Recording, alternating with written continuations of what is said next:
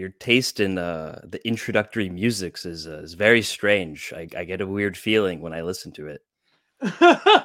That's my friend Philip Daniel. He he's a, a composer, um, a modernist. Uh, well, I wouldn't say modernist, but yeah, um, classical composer, and uh, his stuff is great. I use all of uh, his music for the for the buffers when I do the solo stuff, and yeah.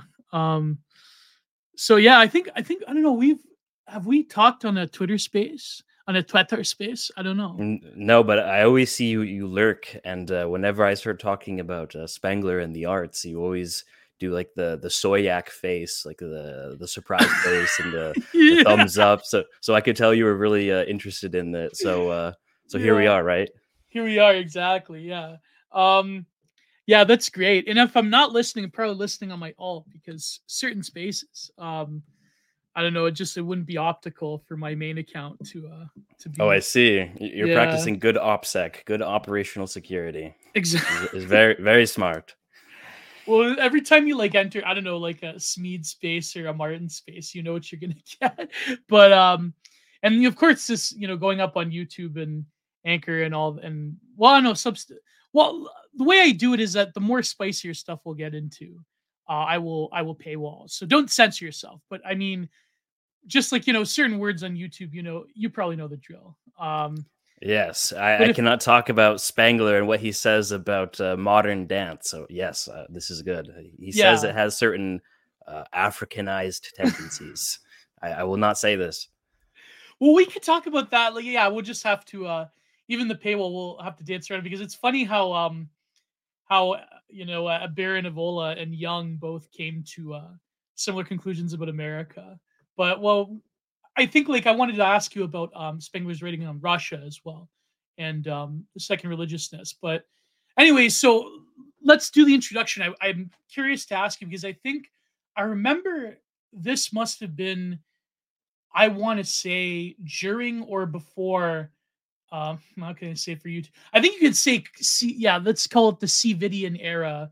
I noticed your account, and um, so I, I, usually ask the general introduction question. So, who are you, Spergler Acolyte? What do you do? How did you venture onto um, this thing of ours, the E Right?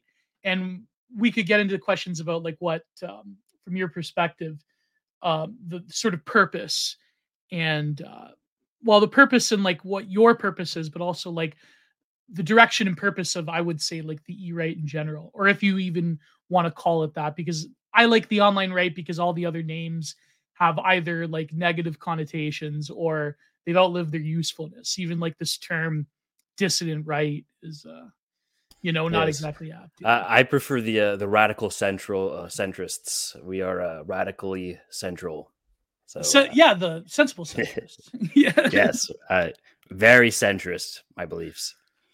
Exactly. Exactly. But, uh, but uh, yeah, sure. I, I can get into this. So, I guess for me, I, I wasn't even a part of any of this until maybe about uh, a year ago. For me, uh, I, I was reading Spengler in in 2019. That's when I kind of maybe 2018, 2019 is when I first came across him.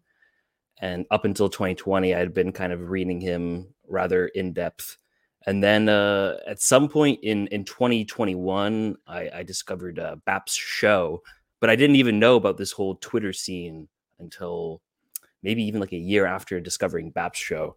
And uh, once I had found that, I was like, oh, well, this is perfect. And maybe I can make uh, this account and people will listen to my uh, whatever I have to say on Spengler because I've been reading him so in depth. And uh, well, oh, yeah. it, it, seems like there's there is a bit of an appetite now. Although I, I don't know if I'm exhausting it now. You know, these things they they come in cycles, right? So uh, we where are we on the Spengler cycle? I don't know. I I noticed there's some pushback by certain people, not to name names, because some of them are friends of mine, but there has been sort of like um exhausting something like the Spengler research into like, oh, well, we talking about Spengler now. It's like back in 2015, we were talking about Evola and Guénon. Now it's like, now it's Spengler. But yeah. I will um, name the names uh, Theognis of Megara, Doggo Supremacy. Uh, I know who you are. Okay. yeah, good good friends of ours. Good friends of ours. But uh it's funny though, be- so you didn't come in like you weren't even lurking, I guess, at the original time of uh, Frog Twitter. You no. yeah. Yeah, I had no idea about any of this. This is all new to me. I still don't understand half of it. Yeah, that's very true because it. it I was talking to a friend of mine who um who who was talking about this because he's like, well, Gio, you know, you know so much about this deep lore, and I go, it's it's sort of it's very interesting when you come in the middle of something and you can parse out uh, like you can get a sense of like old rivalries. It very much is like if you started up, uh, I don't know, watching Monday Night Raw again. It's like, oh, like this is who's this is who is an alliance, and this is who's uh, you know, in in a storyline together. Um, but that's interesting though that you have sort of fresh eyes on the perspective of it. And how would you contextualize um, this thing of ours? Like, what's your opinion of like being? I would say you're coming more into the center of it as a poster, as a writer, um, at least in my opinion. Uh, so, what's your perspective on, yeah, the current state and the future of this thing of ours? Well, there's there's a lot of divisions, right? Um, uh, the past few nights, uh, our good friend, uh, the Fisher King, he's been he's been having quite a few glasses of wines and beers, and he's been letting loose on these Twitter Spaces, and he's been giving us his, uh, you know, unfiltered opinions on the Amarnites, essentially. And uh, he he's not a fan, and, and there's a, these serious divisions that I see, but uh, yeah, I, I don't know what's going to be like, what the end goal is, or, or what's going to come of it. I, I think a lot of people are going to go the normie route and they're just going to be a part of this new wave of like right wing Tucker Carlson, normie, uh, you know, non anonymous uh, Twitter accounts, that sort of sphere versus yeah. the more anon Amarnite perhaps sphere that is just purposely edgy. And uh, I, I, certainly consider myself more on more on the latter side. I don't really have, uh, I don't really care about getting a retweet from uh, Jack Poso, whatever his name is. But it's funny because from my perspective, like I am not an anon, like I am a face, right? Um, and I use my real name, but it is interesting because I do have a lot of underlying sympathies towards the anons. I mean, the the anons, in my opinion, are vital and integral to this, not just this thing of ours, but the way in which communication on the internet has manifested. And I think, I mean, we'll get to, of course, like the whole topic of this is Spengler. Um, but in terms of like the E right, I do notice that there is starting to create this division between, you know, for lack not not just them, but like for lack of a better term, let's say the Amarnites, um, Bappian vitalism, uh the the E word that I'm not sure I could say on YouTube, but maybe I could censor it out. So don't don't censor yourself. But um, you know, uh, I noticed that there's a division between that and in sort of older uh, traditionalists and religious types which I'm more aligned on, but yet, I mean, man, I, I've survived so long just being a fence sitter in some ways. But do you notice that this division is sort of it was there back in the day, but I noticed that now it's reached new heights. That these like younger Zoomer uh, anime posters have come into the mix, and a lot of their criticisms I think are valid, obviously, of a lot of the older iterations of the online right in terms of certain um, let's call them dilettante flights of fancy into things like third worldism and um, heckin' wholesome based in a woods, uh, you know, Pol Potism or whatever. So, you know, um, but maybe it's just relitigating old old battles. I mean, what's your certainly like? Uh, how do you feel about the certain the current divisions of things? Well, I think a lot of it comes down to like generational divides. I think uh, this younger generation, which I guess I'm a part of, not guess, but am.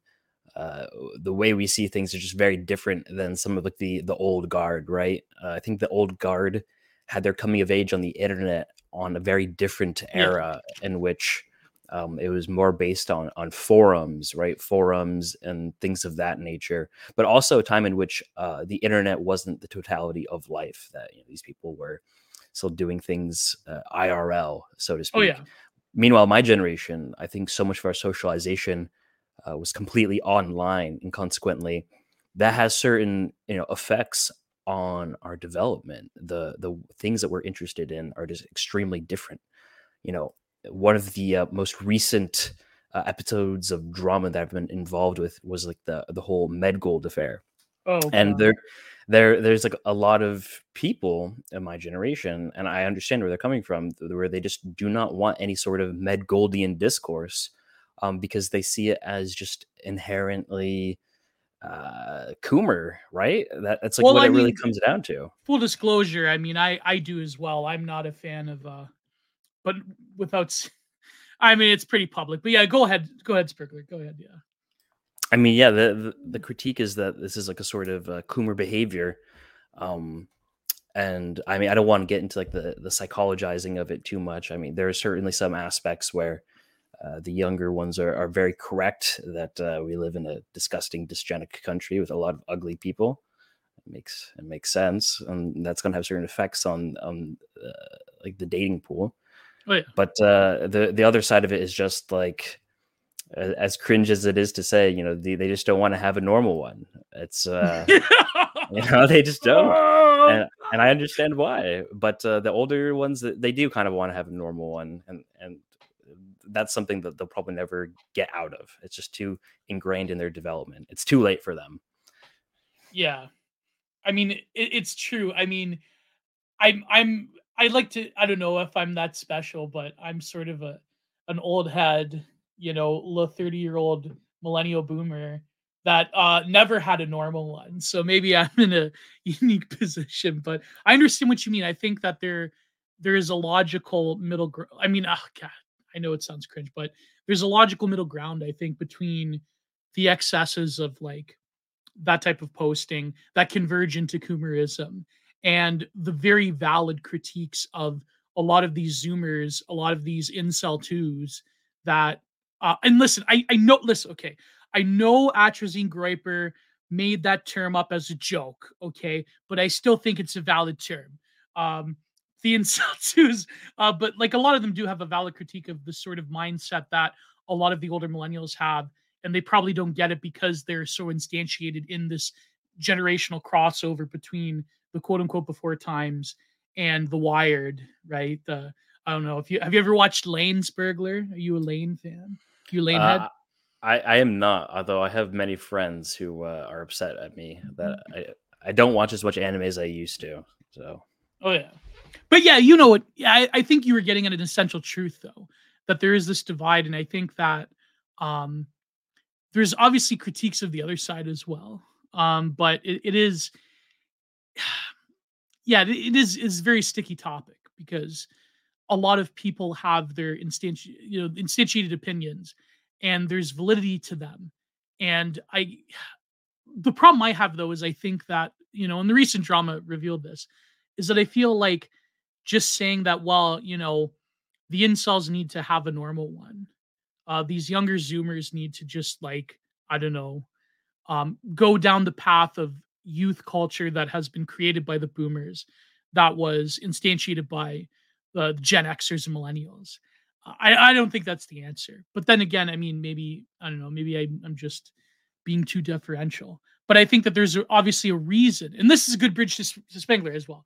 There's obviously a reason as to why um, the certain manifestations of youth culture on the internet age are the way they are. And uh, eh, but what are your thoughts on this? I'm I'm I'm just rambling right now. So, I mean, I don't have any. I don't know. I try to stay away from from some of this, and I just try to be a, a humble Spengler poster in a lot of ways. Yeah. If I want to like try and like connect it to Spengler, I mean, I don't know. Maybe later on we can talk about what Spengler says about like having children and like when 100%. it becomes.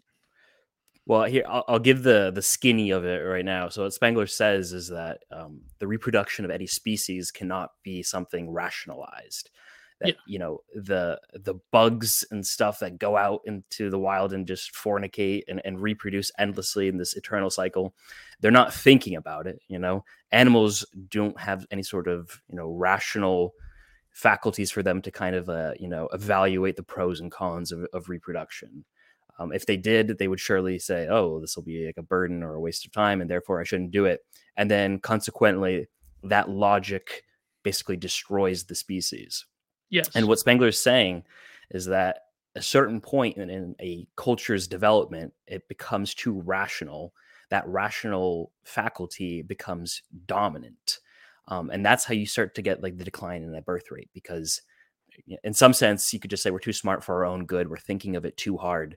Um, we're trying to apply some sort of logical principles to something that has to stand outside of logic because it's just a part of an eternal uh, rational cycle, not irrational, but just irrational mm-hmm. outside of it. And uh, what happens is, you know, culture too smart for their own good, too uh, kind of economic in a lot of ways, like calculating pros and cons, benefits and costs. And, you know, the, the calculus that comes up is that like having kids is expensive, it's a lot of work. And uh, therefore, you should just kind of uh, drop out in a lot of ways. And that's how we see kind of uh, the decline of the birth rate because we're no longer uh, people really uh, you know guided by instincts natural instincts that all just animals have on like a zoological level just to continue the species um, but I, I, don't know if we can say that this new generation is uh, you know hmm. Spengler's like last man somehow like you know becoming uh, incels to like drop out like this is some sort of uh, indicator of spenglerian destiny but there might be something to it. There there is certainly a, a rationalizing aspect of it because what you know think about like what having a normal one really means. Isn't right. that just like instincts? Because why is it normal? Because it's instinctual in a lot of ways. And you know what the I don't what what do, what what's like our phrase here? We're calling them just like the incels. These are my people. I don't want to insult them. Uh, let's right? say um well I, I like the term trousseau, but let's say uh, sensitive young men. There you go. That's the Sen- sensitive young men. That's exactly yeah. right. Sensitive young men. They're thinking about it. You know, like I said earlier, they're looking at the dating pool. They're doing the cost and analysis, like how much the cost and benefit analysis. Right. Uh, how much effort am I'm gonna have to put into this? What am I gonna get out of it? I'm not gonna get much out of it because the you know prospects are extremely poor because everybody's not that great looking anymore. So I don't know. There, there's definitely some reasons for it. People aren't so guided by their instincts anymore for well for the worse in the long run i guess i don't know well it's funny because like this well we'll get to the work of art but in terms of like the individual subject Spengler talks about how um there still will be people on the end stages of civilization in terms of how reason uh, to use a deleuzean term reason overcodes itself um, and there's to me i i mean writing my book currently on a neoliberal kitsch. Um, I, I have this whole big chapter on Spengler, and that's why I wanted to bring you on because I'm like, well, I'm doing a lot of Spengler research, so it's perfect time that I need to, to talk to uh, to SA. But I noticed that there is this through line between even like a more of a you know Mar- Marxist, let's say Theodore Adorno Horkheimer analysis of instrumental reason, and of course Heidegger. And you you explained this once in a Twitter space about how Heidegger uh, was actually a reader of Spengler, and I think they I don't know if they had any communication, but certainly this critique of instrumental reason is apt. But Spengler said that there will be people that, you know, correct me if I'm wrong, but there will be still people that have this sort of romanticist ideal or still want to cling to nature. Um, the work of art's full of this. You know, in modernism, you have like Gauguin and to an extent Picasso, and um, then later uh, people like Mark Tobey uh, that want to reconnect to sort of a, a picture of vitalistic nature.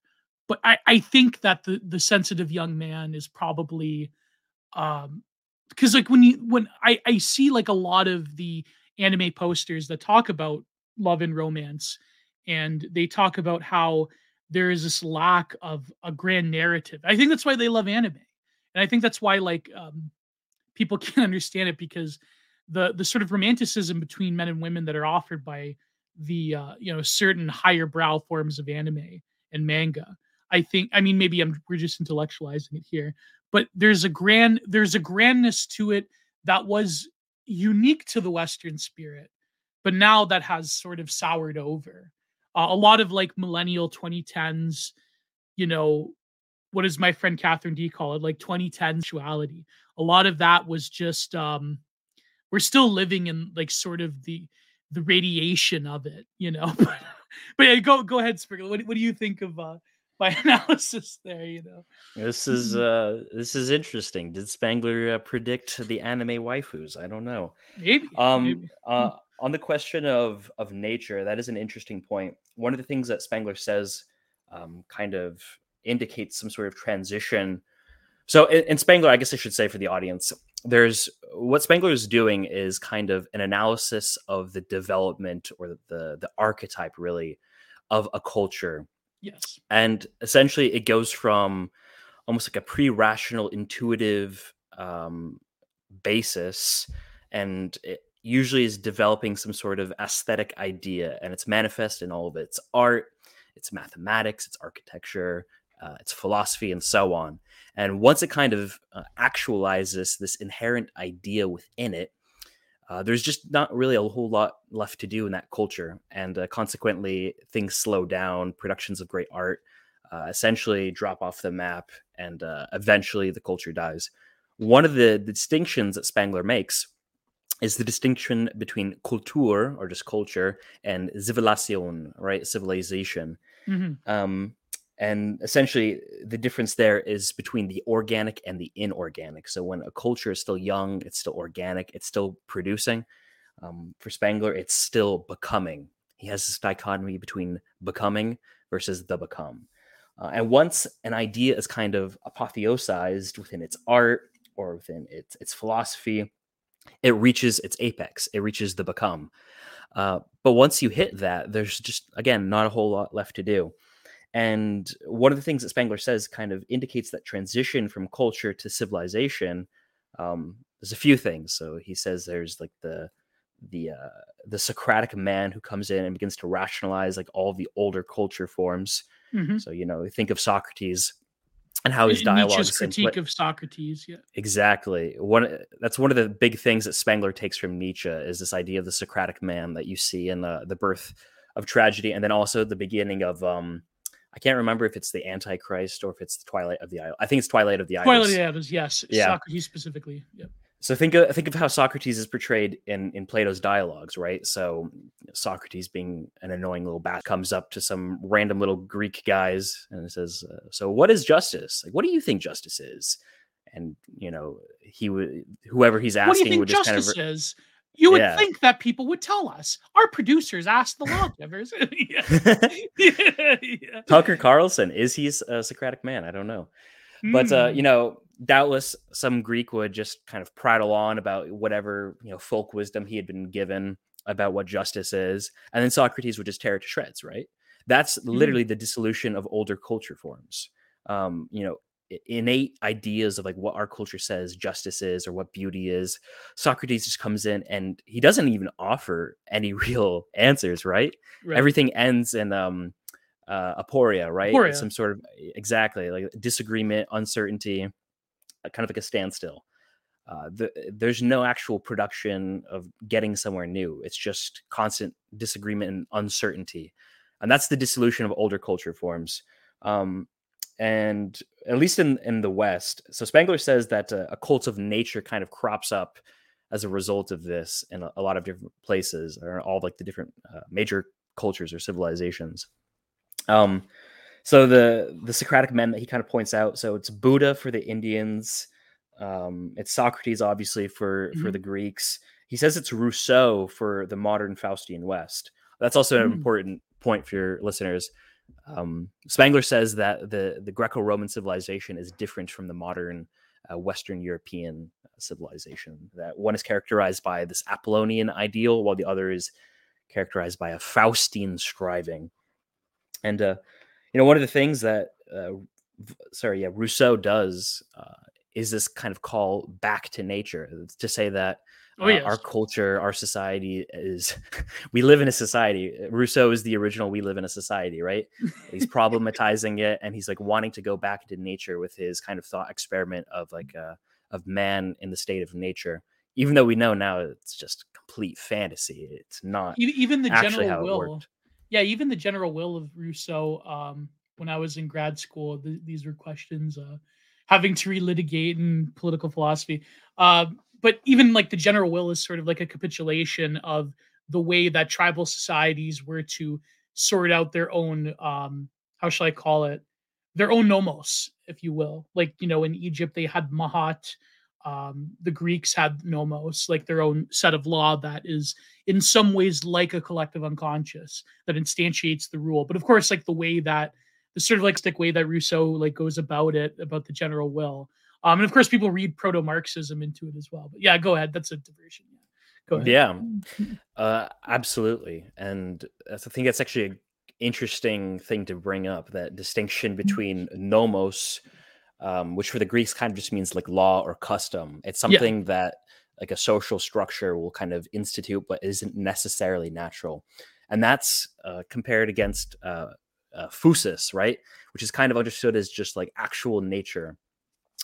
And uh, there's kind of like this return to actual nature because we no longer have any sort of firm grounding for nomos to stand, right? Like the right. Socratic man, he, he kind of uh, deracinates, if we want to use the the Ryan Gosling term. I love those edits, by the way, of all the, the Ryan Gosling stuff. From but, the uh, believer, uh, yeah. Yeah, yeah. He deracinates, write it down, deracinates. a, yeah. a, person drives the Jews from the land. yeah, I love Oh, that. yeah. I reviewed I, it with Prude, to, by the way. That's why I keep, uh, yeah. I, I need to make some sort of edit of that about uh, Ryan Gosling comp- uh, complaining about the Socratic man and his deracinating. That would be a be fun. There's a lot of meme opportunities with the Spengler stuff. So oh yeah, but um, right he he deracinates like the the the uh you know the I don't is it nomad no not nomadic I don't know what like the the adjective is for nomos he he gets rid of the nomos right he kind of yeah. He kind of shreds it uh to bits and uh what do you have left other than just kind of a, a return back to the uh to frightening nature and that's just the issue with Rousseau is that he just didn't quite understand nature yeah well, that's what Spengler said. It's like you man will return to the soil. Um, in, in the chapter of my book, which hopefully you'll you know you'll get to read maybe next year. Um, I talk about how, uh, and it talked about the section second religiousness as well. How man returning to the soil in a way is sort of like nowadays we're reenacting this like I would say primitive form of atomization, but in like a high tech society uh, sexuality and sexual mores being like totally detached from what they were. Like that's one example. Um, the artwork that is uh, accompanied by our current civilization, which I call neoliberal kitsch, is like an example of this returning to the earth, returning. I mean, even the whole um, mania over environmentalism and this sort of existential threat of you know environmental catastrophe. I hate that word by the way because it's it comes from like uh, you know, bugmen philosophers like Nick Bostrom. But existential security is like this, you know, total annihilation via um this like primitive earth worship is quite interesting how in like a, uh, you know the digital civilization that we're living in how this like returns back to form um but yeah so i mean i don't know maybe i'm just butchering the whole concept of Spengler, but w- what do you think of this uh, Thomas Kinkade is the future. That's uh, uh, I, I really think. Yeah, I, I, think in a lot of ways, um, it's kind of, I don't know. It's like almost like a feverish. Like there's a way in which you can kind of look at like a, a Thomas Kinkade painting and it not be kitsch, but almost be like nightmarish. Yeah, imagine if like that was the world that we actually lived in. Um, it's just so like incongruent to the world that we live in it would almost like feel like all this like overt sentimental beneficence in the art is actually under you know it's covering something very dark like yeah. imagine going into the forest behind the nice uh Kinkade painting of a cabin like what sort of monsters you would actually see and that's uh i don't know it's like that movie something dark in the art yeah yeah no but even like when when you talk about the gadfly of reason uh, and Spengler taking from Nietzsche. It, it's almost like what Nietzsche says about the um, what what dialogue was it? It may have been the Protagoras, where by the time you get to the you know Socrates as a character of Plato, now you have the sort of imparting of this detached from nature form of reason by Plato.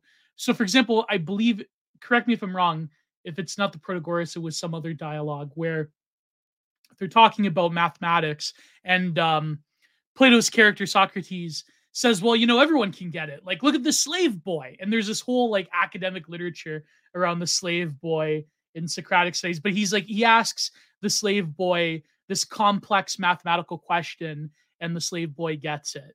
And it's like this demonstration of Plato that it's like, well, see, everyone can get this like source of originary reason and like the form of reason is imparted into everybody. And of course, Nietzsche's like, well, no, actually, if it was actually ancient Greece, because you know Nietzsche being a philologist, um, he's like, if this was real, if this was actually ancient Greece, um, I don't think uh, uh, you know a serf boy would get access to like advanced uh, Pythagorean uh, mathematical education. I don't know if that's true or not. Like that's you know, well, yeah, that's so that's the the the Meno dialogue or the Meno. The Meno, yeah, the Meno, yeah. yeah. So the idea there being that there's some sort of um, remembering, right? For Plato, uh, knowledge is something that you kind of remember based yeah. off of like your your past lives, or it's something. It's like a harkening back to what the soul already knows. Um, so that sense, it's already something intuitive uh, and perhaps we could even say that it's not something that is just the product of culture that it's you know there's like the the platonic ideal out there or whatever platonic knowledge out there wherever out there is right? And you can kind of uh, access it. I guess in some ways that is like a kind of um a kind of phusis some sort of like yes. call back to you know base nature. But then always the question is like whether or not they actually correctly ascertained like what base nature is. And obviously people like nietzsche and schopenhauer would say uh, no they did not get it correctly that you know base nature is perhaps the will and uh, there's this inherent struggle and warring going on um, and spengler will you know give his own two cents on at some point saying that that's just how faustian man or western man perceives it and uh, each you know culture has its own sense of being that differs from the others and consequently mm-hmm. you have very different metaphysics that emerge within uh, each culture Yes, exactly. And also I think to to go back a little bit, um, because I will I want to ask you about Spengler and uh, multiculturalism, which I might have to paywall. But um, uh, you you talked about how the original creation of civilization, rather a culture that reaches its apex in a civilization in a unified form. Spengler talks about the form of the formless. What is Spengler's theory of the creation of that. Now I know he talks about the great man, but it seems that Spengler, um, the reason that modern academia and modern history departments discard him, because well, just for the fact that he's a grand thinker on almost a metaphysical level, but also like his view of history is incredibly verboten in terms of what creates that civilization, what wrestles what he calls like the energies of nature into being.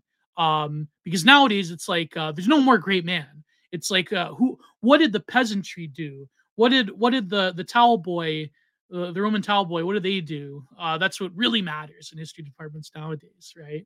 Um, you know, Mary Beard talking about how Rome was like the first uh, Canadian multicultural model of civilization. Yeah, apparently yeah. there were a lot of African guards in, in Britain. I didn't know yeah, this. Thank you. Thank you, Mary this. Beard. Very useful. yeah. Uh I mean, I, I guess your, your question. Uh, could you just like say your question again, just more? What is what is Spengler's theory of the creation of civilization? Who does it, oh, okay. or what does it? Yeah. yeah. So, uh, here's the thing with Spengler. So, Spengler he creates this sort of, I guess, opposition of mind that there are different faculties at play in order to understand two very different things.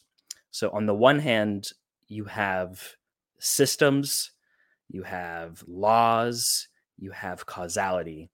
On right. the other hand, you have more of these artistic ideas, these flashing images, and you don't have laws, but you have what's the the term he uses? You kind of have these uh, these analogies in a lot of ways.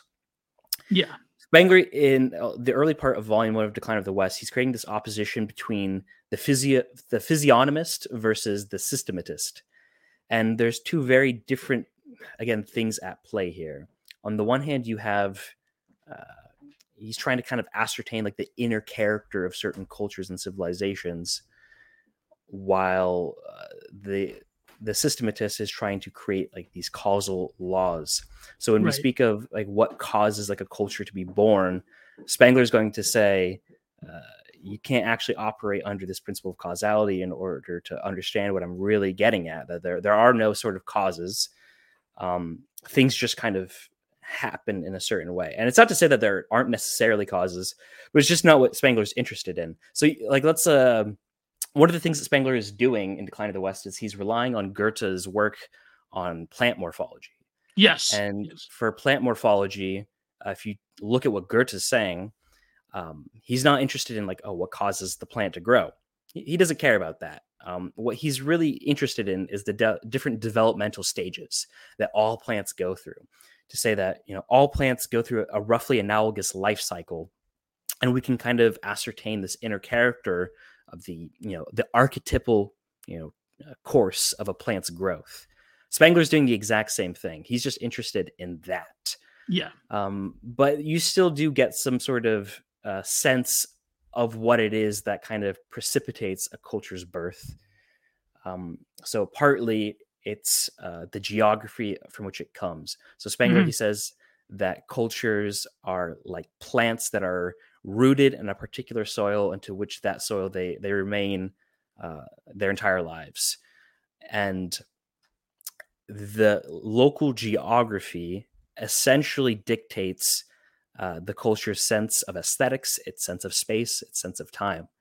Oh, yes. For the for the West, it was born in the the dark and brooding forests of Germany and and Western Europe broadly. And this is where we get the birth of kind of like the Gothic.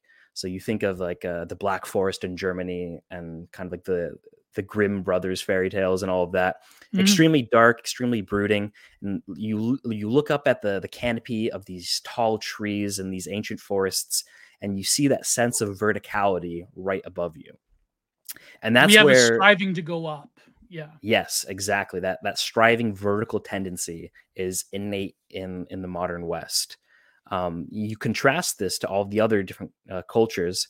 You know spengler says that uh, for for greco-roman civilization or culture that uh, its local geography was the the greek archipelagos. All these tiny little bodies or islands kind of strewn about in the aegean and consequently you get a certain world feeling a certain uh, i don't want to get into the soul image stuff but yeah a certain world feeling of the body in nearby space that because it was kind of born in that particular geography that's going to be the central idea that it's working out for the rest of its history. Right. And you definitely see that on full display.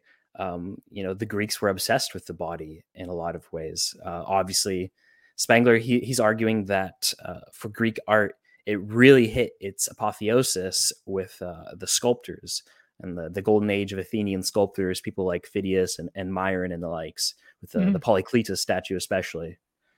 So uh, that's really i guess i hope that answers the question just kind of oh, like oh, yeah. it's like the, the, local geography there's also this element of uh of death anxiety so you know spengler he's likening these cultures also to humans and you think of like a, a young child who's born who's having like night terrors and, and nightmares and you see that as well with an early culture like think about some of uh the art from from early from the early faustian west um you can think of uh gosh, his, his name's escaping me, but the, the one who does like all those like nightmarish hellscapes, uh, Hieronymus oh, Bosch. Bosch. Yeah, yeah, yeah, You think of his art, and uh, it's a nightmare, right? That's kind of indicative indicative of a of a earlier culture. And you think of some of like the older, um, you know, things that were being worked out with in like the the 900s and, and around 1000 AD, which is like the real birth of the Faustian West it's complete uh, mythologies, uh, mythical, the, the mythical conscious uh, structure is still very much at play. There's you know monsters and dragons and and and knights and the Holy Grail, all sorts of just like mythologizing at play. It's a mm-hmm. it's a sort of imagination that a young child has, but an old man does not. Yes, exactly. And also there's some inkling of great man in there that become uh, you know, the legacy of a great man lives on through their through their um their their infamy in a way, their creation, their spirit. Um, it's like their own. I guess I remember Bap talking about this with the ancient Greek ideal of like how a great man lives on, almost like a proto form of celebritydom, but it's something that becomes mythologized over time. Um, you know, and of course you could trace this back to Nietzsche, but that's very interesting because that uh, grates with a lot of like modern I mean, what what do like the modern history departments? What do they feel about the creation of civilization? That it's like this you know, like mushy liberal ideas based thing that is like rationalized into existence.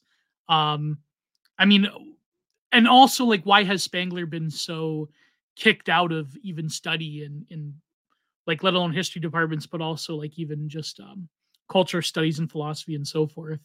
Um, yeah, I mean, apart from him, well, apart from the connotations with the far right, but you know, apart from that, yeah, uh, it's, it's a good question. So first, um, as to like what modern academics say about like the development of complex societies, I don't really know. I don't pay attention uh, to them enough. I mean, I, I, would assume they would just say something stupid like it's uh, born out of some sort of like economic like necessity, like mm-hmm. uh, some sort of like argument of like specialization and improving lives. I guess in a lot of ways, it's like very um, it's like Adam Smith, right? Everyone needs to like specialize and then trade. Uh, you know, it's yeah. very capitalist in a lot of ways. But I can't say that with certainty because I don't even know if anybody even writes like on this sort of level. I mean, I guess like you got uh who's like Yuval Noah Harari, who's trying oh yes, yeah. yeah. Well, if that's if that's our you know our modern historian of, of civilization, then that says a lot about where we are. Uh, you know, a- ancient Persia was created to eat the bugs. We needed, we had to eat the bugs, or India was created to eat the bugs. Like yeah. we, we had too many bugs and we needed to eat them more efficiently. So we had to create civilization. I'm sure that's something Yuval, Noah Harari would argue. Okay. Exactly. Yeah. WEF guy. Now, uh, well, so okay, then why uh, academics don't like Spengler. Yeah. So the issue with Spengler, this goes back to um, this question of causality versus uh, the physiognomist. Right. You know, for Spengler, all this is it's kind of like it's art criticism in a lot of ways. It's judgment. Oh, very much so. There's no sort of um, you know, very rigorous and methodical approach you can take. Uh, a lot of this is just based on on intuition that when you you know see a you know a Western painting that you can kind of intuit certain characteristics of it, and that you can kind of uh, create some sort of synthesis in your mind about how it connects to the rest of the art. He's you know kind of creating these uh, these judgments, and he's you know drawing the line in the sand uh, in a particular way. But uh, you know, there's no like real way to necessarily um, agree or, or dis or I mean, you can agree or disagree, but there's no way to kind of definitively prove, right? So if you say like, oh, Spengler, he's saying that uh, the you know the he's judging certain aspects of uh when you think of an example let's just say like you look at like western painting right and spengler's making the argument that there's something very unique going on with the west that it's the first civilization to create really this emphasis on perspectivism right, right. a vanishing point uh, these lines that seemingly um, can extrapolate into the infinite you know that's like a i mean i guess you can kind of prove it, but what it really comes down to is some sort of like judgment. Like when I see the painting, I can kind of agree with that. Like, oh yeah, I, I see exactly what Spengler's talking about. And then I can also notice like, oh, these other civilizations, uh, th- when I look at their art, doesn't have that. I don't see that. Right. But like that's like the sort of thing that uh, academics really like, um, especially those of, of like history departments and philosophy. You know, I think maybe uh, more of like the the art criticism people would be kind of open to it because they're not oh yeah. you know they don't have a, a stick as far up their ass. But um that's part of it you know a lot of people complaining that spengler did not correctly ascertain the uh the prime symbol of each of these cultures like that their their inherent symbolism others would go about saying oh but we have these examples that uh, indicate some sort of different symbolism at play and because spengler would say that this is a part of the west but the you know there's a discrepancy here therefore yeah. spengler's whole idea is, is completely wrong which is like a very you know you're it's very pettifogging you're kind of losing uh, the whole forest by focusing on, on the one tree so it's very much like black swan like petty like oh this counterexample is like in this exactly yeah yeah there was yeah. one black man in medieval Britain, and therefore, you know, therefore, uh, Mary Beard is completely right, and we have to buy her books. Yeah, exactly. Um, because no, but it is funny though because when you know I I studied for years, um, a lot of art from the East, a lot of literati painting, and there is a, a, degree of infinite space that is there, but there's a, a, totally different purpose to the you know the Chinese and Japanese um, Sumi ink paintings in terms of the perspective and the depth of it than say the full presence of being you get in Western painting, uh, where mm-hmm. three dimensionality is like everything until you get up to the Impressionists. But they have a different form of depth and perspective that in some ways, of course, was influenced by the East with Japonism, and they were, you know, getting various woodcuts, uh, you know, ukiyo woodcuts from Japan and so forth. But yeah, but so to go along this, it, it's, I guess Spengler. of course, he isn't like Nietzsche. He's not like this, you know, grand history.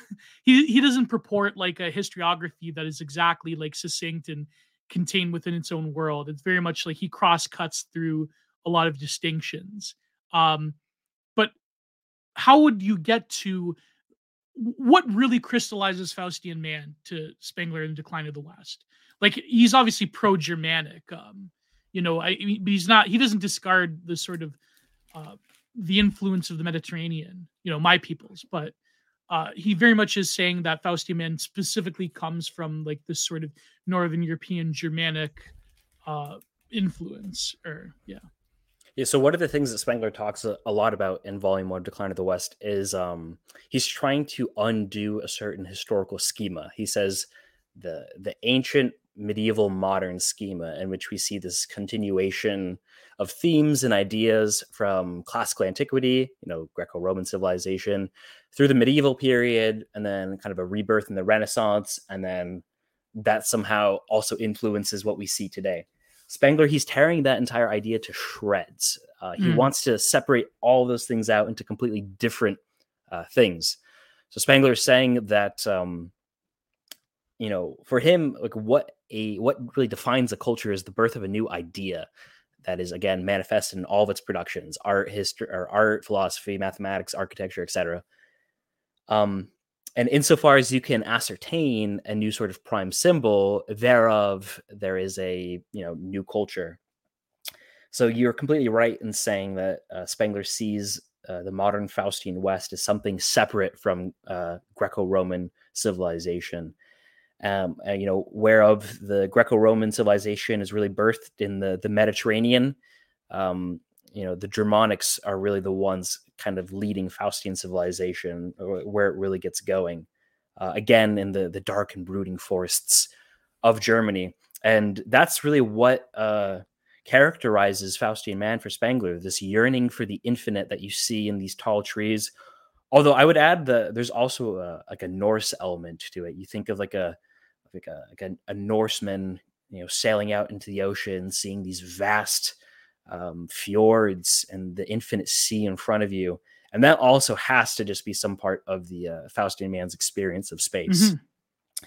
You know, extreme horizons uh, of the infinite, um, extreme depth. Like, just think about like uh, you know the sort of sense of space and air. You know, the mist inside of a fjord that you might see.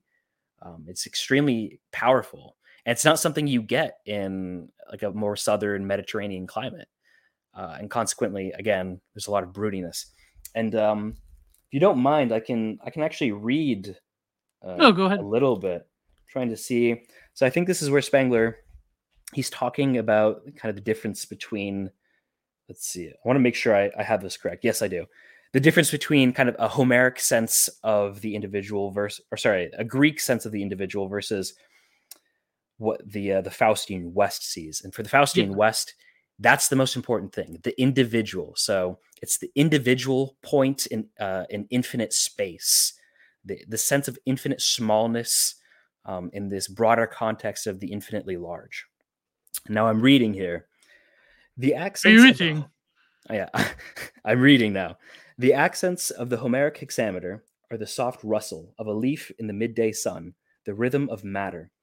But the Stabreim sorry i don't know any german like potential energy in the world pictures of modern physics, create a tense restraint in the void without limit. Distant night storms above the high peaks. In its swaying uh, without limits, sorry, in its swaying indefiniteness, all words and things dissolve themselves. It is the dynamics, not the statics, of language.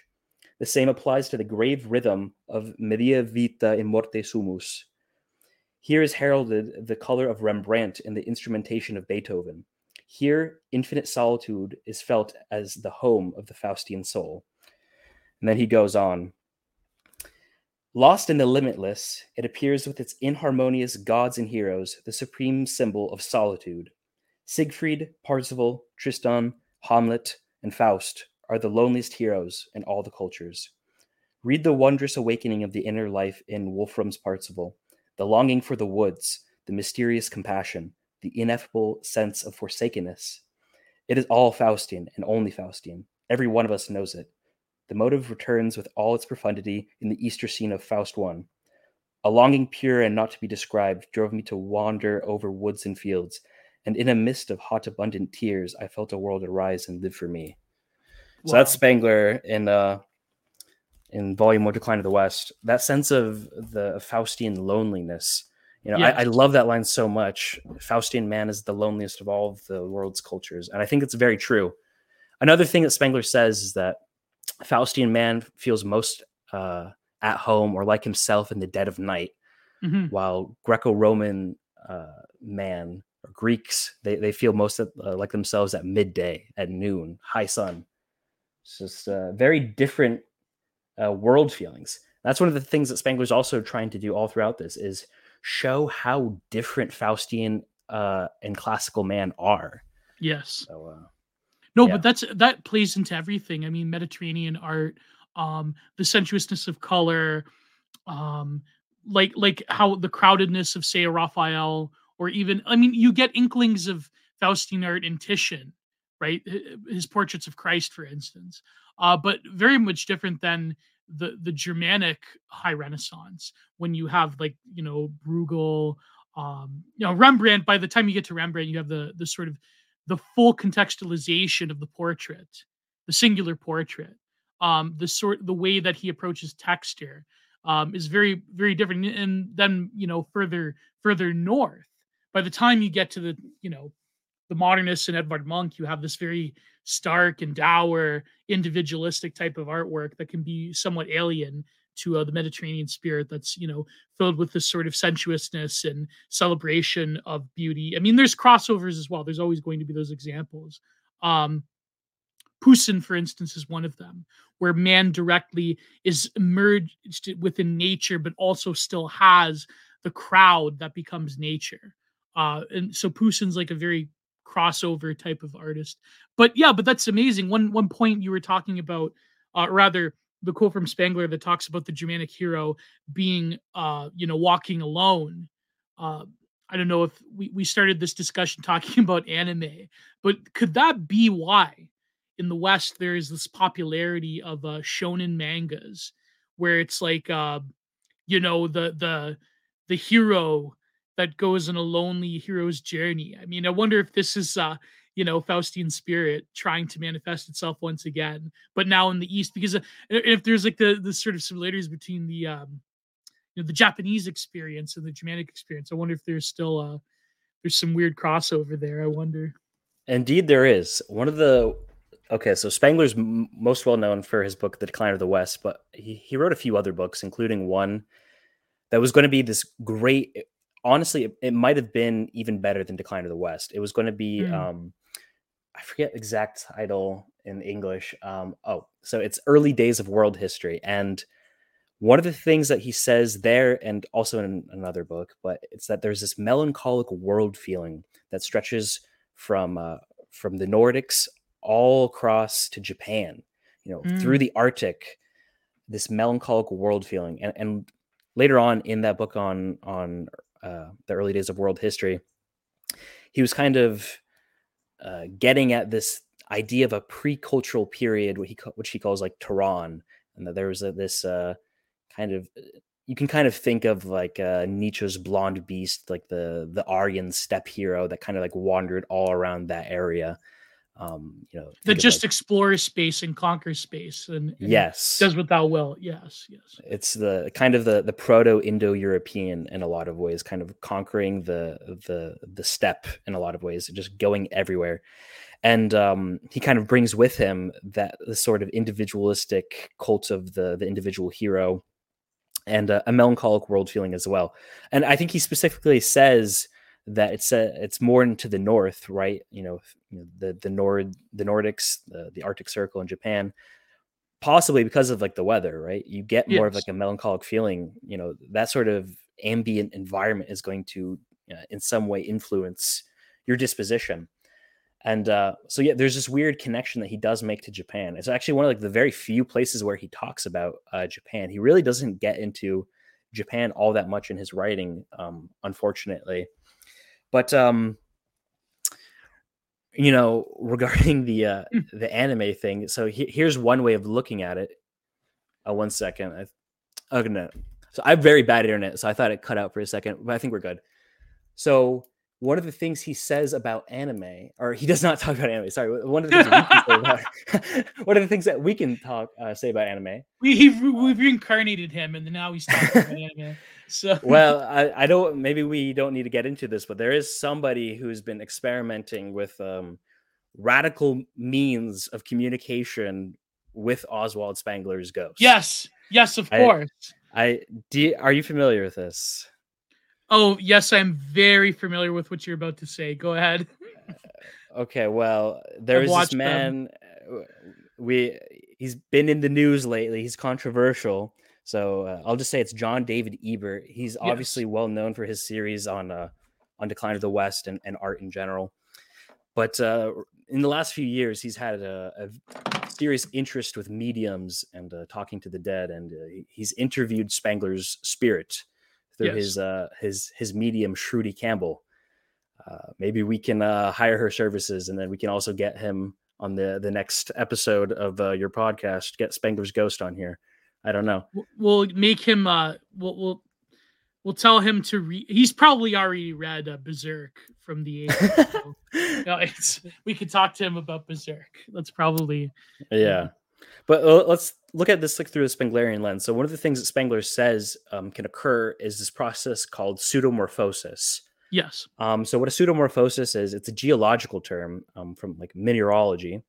So when you have a kind of a crystal or whatever develop like in the ground, you know, it, will have a certain shape, right? And let's just say for whatever reason, uh, the crystal or the rock inside that space, it kind of dissolves. So what you have is kind of like this empty space that exhibits um, the natural crystalline structure of whatever came before it.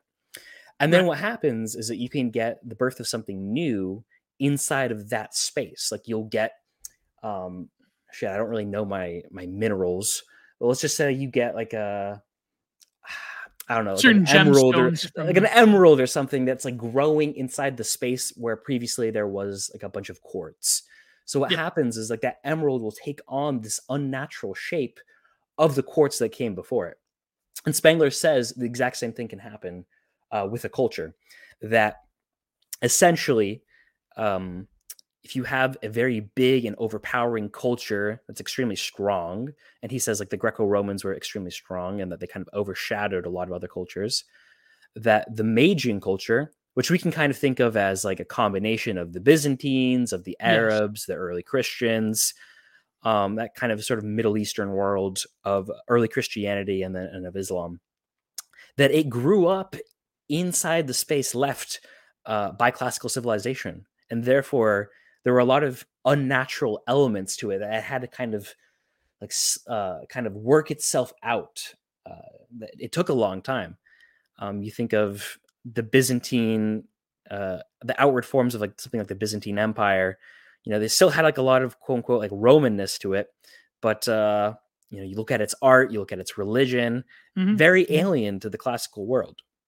So well, yeah, to thing. classical Greek, you know, Greek and Roman paganism, especially. Yes, exactly. Yes, and, and, especially the art. You think of how different it was. Like they're, you know, they oh, weren't doing, um, they weren't doing the plastic arts or statues. They were obsessed with, uh, with like these fres or not frescoes. Is that are they frescoes? Like the all the paintings, like in the domes you think of like the Hagia Sophia they, and all yes, the they, they yeah.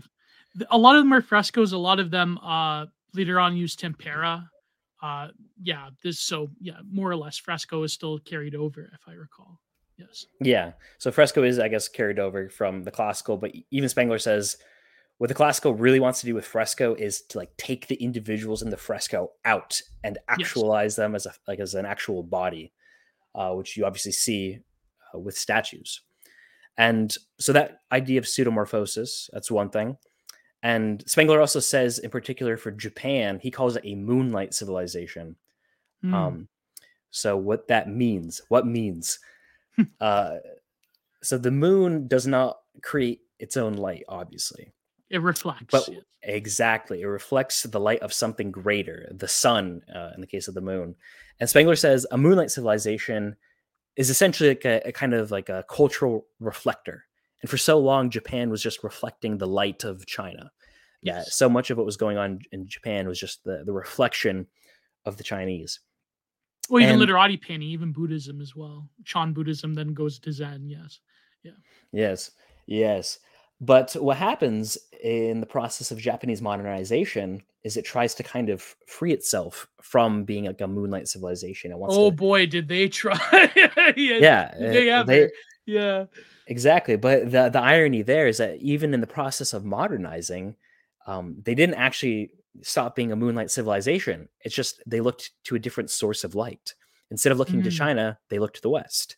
Uh, they adopted all these Western forms of politics. They were you know, you know, uh, engaged with like Western ideas. Everybody was like reading like Herbert Spencer and social Darwinism. They were obsessed with Western learning uh, and Western techniques.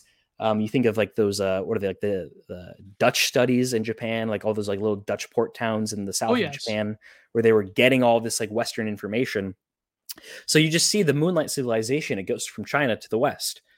Um, they love French architecture and, and French art as well. Yes. And this is all a long way of saying that that's anime, right? It's mm, you know, yes. The the, the Japanese they've they've gone from um, you know the Chinese to looking at the Chinese to looking at the West, and that's like why we see this sort of uh, spiritual harmony, I guess, between uh, like you know Faustian man and his brooding loneliness, and then what we see reflected in Japanese art. In some sense, it's a it's it's Faustian art that's being transformed through this Japanese like uh like Snapchat filter in some ways, you know? yeah, because anime like um was the creation of a lot of the indigenous styles and presentations for in Japan, whether it be Noh theater, um, a lot of the characterization that's very abstract and vague that comes from you know originally from China. Then you get these like chibi characters, and by the time you get to Kabuki theater, which itself was this mix of like Western art and in in Japanese sensibilities, it becomes like this sort of cosmopolitan theater, right? That was an abstraction from Noh theater.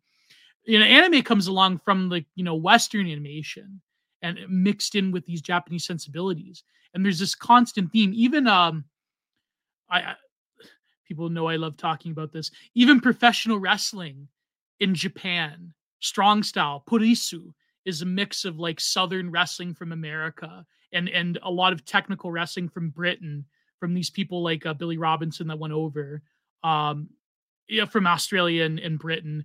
Uh, and of course, you know, Antonio Inoki takes it and takes these indigenous um, fighting styles in Japan from judo and so forth and creates uh, this like weird eclecticism that then you know creates both Japanese professional wrestling and uh, mixed martial arts. So yeah, I mean that's totally will be another example of a moonlight civilization. Uh, I know some people like for example our our really good friend Logo Daedalus has this uh, view of China being the the perfection of American uh, republicanism. That's sort of you know they they read the founding fathers there, so therefore Xi Jinping is going to be the real um, you know Alexander Hamilton 2.0. Uh, do you subscribe to the Spergler? Uh, uh no, I, I think uh, I think MacArthur had the right idea. He we should have launched the nukes, but uh, no, I actually I completely disagree. I think if you look at um like what modern China is, um there's certainly a break in continuity with like the the ancient empires, right? Yes. But I, I don't even think China the way we think of China has existed, you know, for so long. It's not just like the the downfall of the Qing dynasty. By the time of like the Qing dynasty, it was like uh, these Manchu war people wearing like the skin suit of like Confucian yeah. China. Yeah. Um, I you know, I've used this example in the past. I don't know how well it holds, but when we think of uh, the ancient Egyptians, do we like at all say that there's some sort of like civilizational continuity between who the ancient Egyptians were and modern Egyptians? No. Oh God, because no. it, it would be ridiculous, right? right. But for whatever reason, China gets a pass, and we, we see some sort of like three thousand year old uh, continuous civilization with like unchanging values. Um, I think that's very silly uh, in terms of historiography. But at least with the advent of kind of like a secular Chinese state with um, the nationalists and then the communists, yeah. we do see some sort of break. But uh, so much of like what Chinese history has become is some sort of like attempt to show the unchanging, to show the continuation rather than the uh, the change.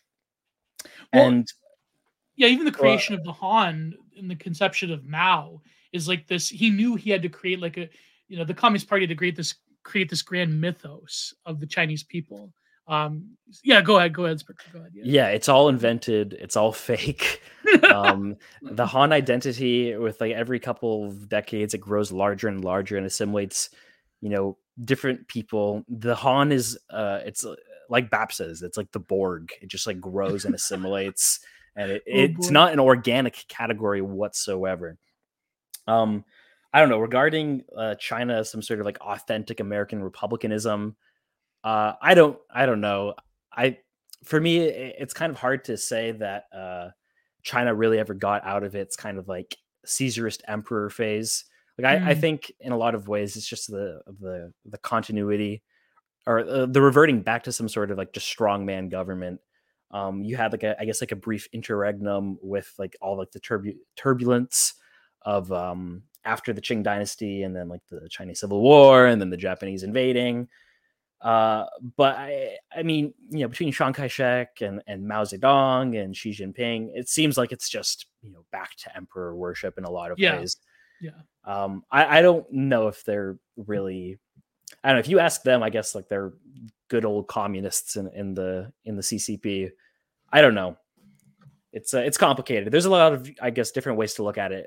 Whether they're you know larping as Alexander Hamilton, uh, I don't know. I don't think so. I think that they have a very particular uh, identity. It's right. It's communism or socialism with like Chinese characteristics. They're trying to uh, yeah. square the circle in a lot of ways. So you're saying that uh, Logo Daedalus is not the greatest living sinologist of our time? Is that what you're trying to tell me here? I'm saying there's a reason why I don't follow him on Twitter. okay. Yeah. I know I, I, have to I have to chat him, but no, but but interesting point would be that um yeah, another example of a of a moonlight civilization, but also like when it comes to China, uh like you were saying the strongman hero worship, but it does seem that like geopolitically um the west has sort of uh you know outsourced its own capacity to reproduce itself in terms of manufacturing and consumer capitalism that you know Faustian man has overcoded itself to such a degree that now we have to rely on like the outside. Uh, we have to sort of like you know deterritorialize our own space of economism to, you know towards the east and i wonder if there's some kind of poetry or some kind of like dark um fruition within that you know it's very interesting how that turned out when it comes to China. But yeah. So in Spengler, he also wrote a little. I don't know if you call it an essay. let's just call it a booklet called "Man and Technics." Very yes. short, yeah. very accessible. It's actually the the book I recommend to people if they want to read Spengler for the first time because it's so short and it gets at some of Spengler's ideas. And in there, the whole book is about the advent of technology and how technology has been specifically important for the Faustian man. Um, it allows him to manipulate the world around him in a way that we don't see. Again, one of the hallmarks of Faustian man is just striving for the infinite to control all things, and technology has really just become a vessel for that. Yes. Um, what Spengler is lamenting in his age is he's seeing um, the way in which uh, you know European imperialism is basically planting the seeds of its own destruction because you're seeing this diffusion of Western technology to the third world. At some point in the essay or the booklet, he he's complaining about all these, um, you know, Western captains of industry who are teaching you know the Chinese and the Japanese uh, how to build these factories and how to create these machines just to make a quick buck because he you know you're basically handing them uh, the keys to the kingdom in a lot of ways or the genie's now yeah. out of the bottle and you're going to basically give them the means to revolt in the long run uh, wasn't that prophetic it, it, very much was and that um, completely right and he predicted essentially what would go on in the 50s and 60s with uh, decolonization in Africa and Asia. Completely uh, bang on the money. And all of these decolonization and anti colonialist uh, movements, um, you know, very few of them, if any, were based on some sort of like uh, complete reversion back to, uh, you know, ancient tradition. Oh God! All of them, oh, no. all of them were based on uh, this idea of synthesis. How do we? It's this a perennial question of change and continuity.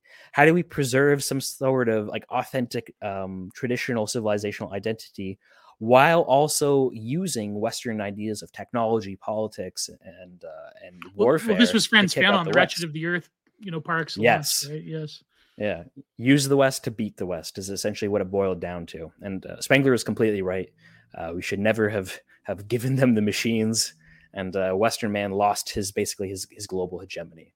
But now it still is maintained in this like kind of weird, uh, you know, economic structure in which like the dollar is yeah. propped up. And uh, I don't know the liberal rules based that, order, quote unquote. Yeah, yeah, exactly. Yeah.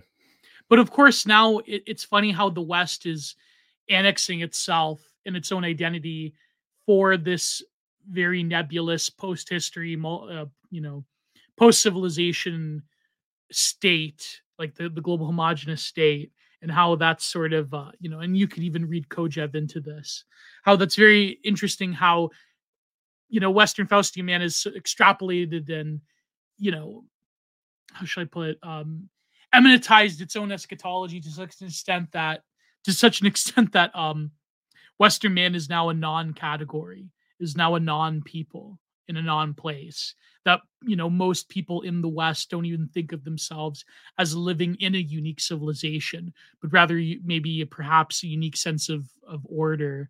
Um it just reminds me of all those all that discourse from like the you know before 2010s uh all you know the the mark steyns and the uh, charles murray's not charles murray the other murray what's his name oh the, the british guy oh douglas murray douglas murray yeah like all those yeah. like what is western values against islam it's like I don't know, freedom and gay marriage yeah. or something. Yeah. Yes. It, liberalism is when Douglas Murray can drive into a, a, sketchy part of a city and give a little ten dollar this or a little twenty dollar that to the down low brothers. But uh, yeah. yeah. I don't need to put him on blast for his his appetite. But uh, yeah, I mean, you see definitely like the sort of discourse about um, no man i'm just a citizen of the world or whatever this sort of extreme cosmopolitan uh, yes. identity that uh, i mean in some ways it is it is kind of natural for this quote unquote stage of the civilization um, i'm sure that like you know the romans they had this idea of like uh like of their imperium kind of extending um you know t- throughout their empire it was oh, cosmopolitan uh, in a lot of ways. They were also able to, you know, gain the loyalty of, of many disparate peoples. Um, I think it's also an idea that starts with I'm, I'm forgetting the exact Latin phrase, but it's also an idea that starts with Alexander the Great's empire. Um, maybe, maybe I'll, I'll, Google it later, but uh, there is like a cosmopolitan element. But the issue is uh, we have the cosmopolitan values without the actual political control over the world in which right. it would actually make sense. Exactly. Yeah. No, but that's that's a great point though. Um and, and geopolitically, I mean, we could see this nowadays. I mean, we'll talk a little bit later about the, the Russia situation and Spengler's writings on Russia. But I, I guess now is as good time as any to talk about the work of art. Um, how did Spengler see the overtoppling? And, and by the way, shout out to I was talking a little bit about it with him, but my good friend Fen de Villiers, uh, he'll love this. Um, how did Spengler see painting becoming the capstone of the artwork, of, of the sort of arrangement of the plastic arts in in Western civilization? How did how was sculpture overcome and how did sculpture lose its meaning? Even though sculpture persists how did it lose its hold upon the western imagination or rather classical imagination going into western imagination? How did that happen um, in spengler's analysis? Okay so first it should be said that um, for Spangler, the painting probably isn't the apotheosis of, of western art. It's really music for Spangler. music yeah yeah. Um but there is still like that element of of overcoming the classical. Yes. So as you said you know if we say that the apotheosis of classical art is to be found in the the statues of of of, uh, of a myron and a phidias that um you know how does it that it's overcome so if you look initially at the western at western art this is kind of like the gothic era so I think around like 900 or whatever um, and think of like the birth of all these massive cathedrals um, you still have a lot of elements of the classical to be found within it. Uh, you get all yeah. those kind of like statues of like different sort of um, characters from like Christian religion or even just like you know actual people uh, that are like found um, on the um, what do you call it the the facade of like uh, of different cathedrals. Um, I, I, don't remember the exact. I think I can actually. So Spengler, if anybody's listening and is interested, at the back of Decline of the West, Spengler has these wonderful charts where he kind of maps all this cultural stuff out, and it's uh, it's really great. Yeah, he just calls it cathedral sculpture. And uh, at this point, like there is still sort of like a, a uh, sorry a classical pseudomorphosis uh, to be found within the Gothic style. Um, if you look at like the those statues, but what happens, what Spengler says is that oftentimes within these cultural developments, you see some sort of kind of um, some sort of like revolt and yeah. that's like really what the renaissance represented for spengler um, there was kind of this revolt in the west against the gothic style and rather than like an overcoming of the pseudomorphosis it actually kind of leaned itself more into it you know you think of like where the renaissance really happened this is like a, an italian movement this is happening in the epimethean south where you know things are looking backwards rather than the the promethean vision of the the future yeah, it's so Hellenism going, essentially. Yes, it's the Hellenist re- revival. Exactly. They're they're going back to all these, uh, you know, Greco-Roman ideals. They're uncovering all these, um, you know, statues uh, and works of art, and they're you know getting all these Greek texts from the the downfall of Constantinople, and there's right the the rebirth that is associated with it, and they're trying to kind of work itself out. And what Spangler says, though, and this is one of the things that is kind of always, I don't know, I, have always had a hard time with it because it seems mm. like he's kind of stretching the argument here, where he's saying that, um, you know, even in this Renaissance art where you see like the rebirth of like a classical style, that even uh, in the depth of it, you still see something very Faustian. Mm. One of the mm. things uh, he says is that, like, even when you look at like Michelangelo's David, that there's still some sort of soul that you feel emanating from the sculpture that you don't feel in classical art. For the classical art, it's all about um, appearance. There's no soul inside of it that you can kind of ascertain. It's purely a visual, uh, I guess, visage almost, um, completely without soul. Uh, it's extremely Apollonian in a lot of ways. There's no depth to it. There's just like the bodily structure. But what he's saying is that something yeah, like very much eyes, like... something in the eyes of Michelangelo's David, the veins of his hand, you get this sense of an inner coursing being within him that you don't see in Greek art. Um, and in that sense, you can kind of feel that Michelangelo was sculpted by a Faustian man. That there is this sense of the individual I am that just kind of is shouted from the sculpture. Exactly. And even like the declining uh, in in the West, sort of by the time you get to the 19th century, way ahead of the Renaissance.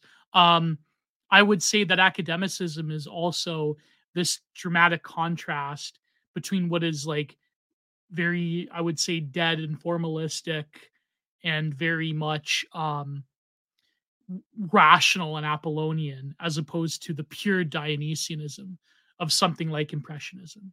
I mean, compare compare even like um would be a good example even like a like an early mammoth compare that to uh you know to bouguereau and you'll see like that dramatic contrast. But that so I don't know, but maybe Spengler is probably stretching the argument, but because there's other people that say that like Greek art has a life to itself and does have a spirit within the excellence of it, within the excellence of the body. Um, I know that's what uh oh, what's the art critic, the first art critic, um, Wangelman? Is that how do you pronounce his name? Uh, I don't know. I, I don't really. Are you thinking Winckelmann or Winckelmann? Winckelmann, yes, yeah, yeah, yeah, yeah, yeah. The uh, like, there's still like, what would you say? Do you think that maybe Spangler was making too much of it? That distinction. I mean, there there certainly is a sort of excellence in a spirit within the Greek sculpture, um, but yeah. I I think the more I've studied it, the more I think actually Spengler uh, is kind of correct. Uh, you think of Nietzsche's um, kind of discussion of Greek aesthetics and the birth of tragedy, the Apollonian versus the Dionysian. Um, it's that Dionysian element that we see in Michelangelo's David that we don't see in um, the Polycletus statue. Mm, you know, do you you don't get any sort of sense of the inner world in Polycletus um, there's no sort of the individual in the world experiencing being as such. That there's something kind of hollow but extremely still beautiful uh, in classical sculpture. And another thing that Spengler points out is that um, the Faustian uh, Faustian art is obsessed with the individual and correctly get it, getting the individual right. Yes. While classical sculpture, you know, everybody is sculpted as to type. So it's kind of always like the exact same type for um, the wise old man pontificating or for like the soldier. Um, it's always sculpted as to a type rather than correctly getting the features of the in- individual uh, correct. You know, think of Rembrandt as like the the the Faustian artist par excellence in terms of correctly getting somebody in portraiture. Yes, uh, and that's something you just don't really see uh, in likeness art.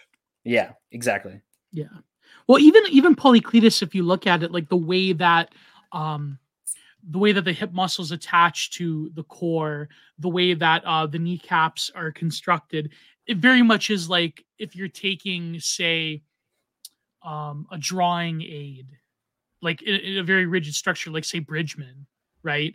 And and then you're like applying it to like the human form. I mean, it's good to like get the feel of it, but eventually like your own intuitive sense of looking directly at that muscle structure like that's obviously very different to get likeness of it but whereas like with the greeks you do have this very this rigidness this rigidity to the way that they have this perfected form um which i mean some people nowadays they would say that i mean they would say that's a good thing that it's very rigid that you should aspire to this classical archetypal man uh, with the glorious, uh, you know, rippling physiques. But, um, but no, but then there is this like sensuousness and this likeness towards. By the time you get to Rembrandt, I mean, the the way that his like the portraits are such are filled with light and filled with like the direct characterization, not just likeness in terms of correct proportion or correct um you know correct facial features but the way that they they carry on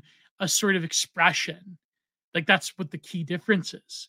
You get the sort of the individualization of the work of art. Um, I guess maybe that's what spangler was talking about, right? So yeah, yeah, uh, yeah. absolutely. That, but then, how does music become like the? Yeah, but sorry, yeah, go ahead, go ahead, Spengler. Sorry. No, let's actually talk about music. Let's. Uh, it's a good. It's a good point to bring it in the music. So one of the things that I guess Spengler is talking about I don't know why I say I think I guess I need to work on my public speaking skills. Spangler Spengler is saying that there's a sort of uh, process and development that you see at play uh, in a culture's art. Now, for the Greeks, this was um, the emphasis on the body. So Greek art actually kind of begins musically. You think of like a lot of those like Spartan uh, musicians, um, like Terpander, Alcman. These are kind of like like musical poets, like hmm. lyricists, mm. uh, in a lot of ways, like bards. Uh, yeah, like like bards. Um, but they're also creating like poetry, not just like Homeric bards, but like they're. If you listen to like the, their instruments as well, like the what is it the the aulos? I don't know how to pronounce it, but it's like kind of like that Greek double flute thing. A lot of the music that they're producing if you listen to like, reproductions of it, you can kind of get the sense of it. There's not a lot of harmony. It's based on kind of like this uh, on structure, the yeah. structural element of it. Um, there's like a lot of yeah. We'll just leave it at structure, and you get this almost bodily sense. Like Spangler says, that was kind of uh, plastic for the ear, right? It was kind of mm. like a a sort of a sculpture for the ear to kind of uh, for the Greek to kind of enjoy. But it's quickly kind of abandoned, and you see the emergence of these more, uh, you know, frescoes within uh, Greek art. And what happens is there's kind of this um, pseudomorphic influence. You think of like the Egyptians. Like the Egyptians had extremely large uh, statues that kind of portray their, you know, oh yeah, their uh, their pharaohs and whatnot. But um, one thing that Spengler says is interesting is that uh, Egyptian sculptures they're always supposed to be meant to be viewed from the front and he's he's right. Like you think of it, like mm-hmm. it's always like a, a front. Um, this idea of like the you're supposed to be viewing it from the front. Like there's not like a whole lot of interesting details like on the side or even behind it. But you think of like Greek sculptures and it's actually three dimensional. You can see the body and nearby space all around it. So that's an interesting idea. But um, mm. back to the frescoes. Um, the Greek artist is basically trying to pull the individuals within the frescoes out of like off of the wall and put them into real third dimensional space. Um, that's basically the the development of Greek art for Spengler in a lot of ways. Now, if you look back to uh, the Faustian West, it's kind of a very different um, development. So it's starting with the the sculpture in a lot of ways because of that yeah. influence of the Greeks, and you see it within the Gothic cathedral and you see it within the Renaissance.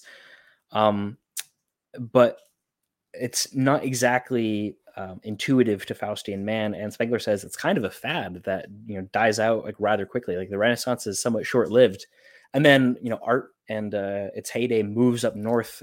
You know, you think of like Albrecht Dürer.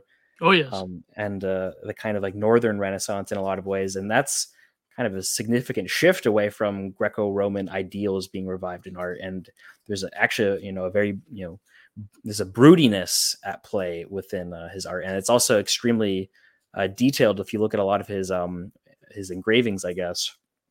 Yeah, the the wood the wood engravings and also yeah the, the wood cuts. Yeah, yeah, yes. Um, and for Spengler, he's saying that there's this kind of process of etherealization, I guess you could say, yeah, the, the, beginnings of abstraction come come about from this as well. Yes. Yeah. So for for Faustian man, if he wants to, you know, portray his innate idea of infinite space, um, the sculpture is just not going to be a great avenue for that, and consequently, it's abandoned. Like one of the things that Spengler says is, uh, if you look at the entirety of of Faustian sculpture, uh, it's actually kind of like a short list. Mm. Like if you if you put it in comparison to to music or to painting, there's not really that much sculpture. An interesting idea that uh, we kind of put all of our, I don't know if it's like a video game, like we're putting like all of our cultural points in different, um, in different uh, skill branches or something.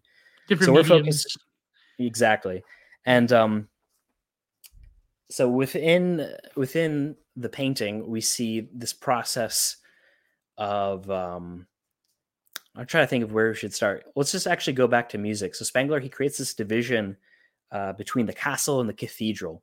So the castle is uh, interested in like the troubadours, like that sort of style of mm-hmm. music.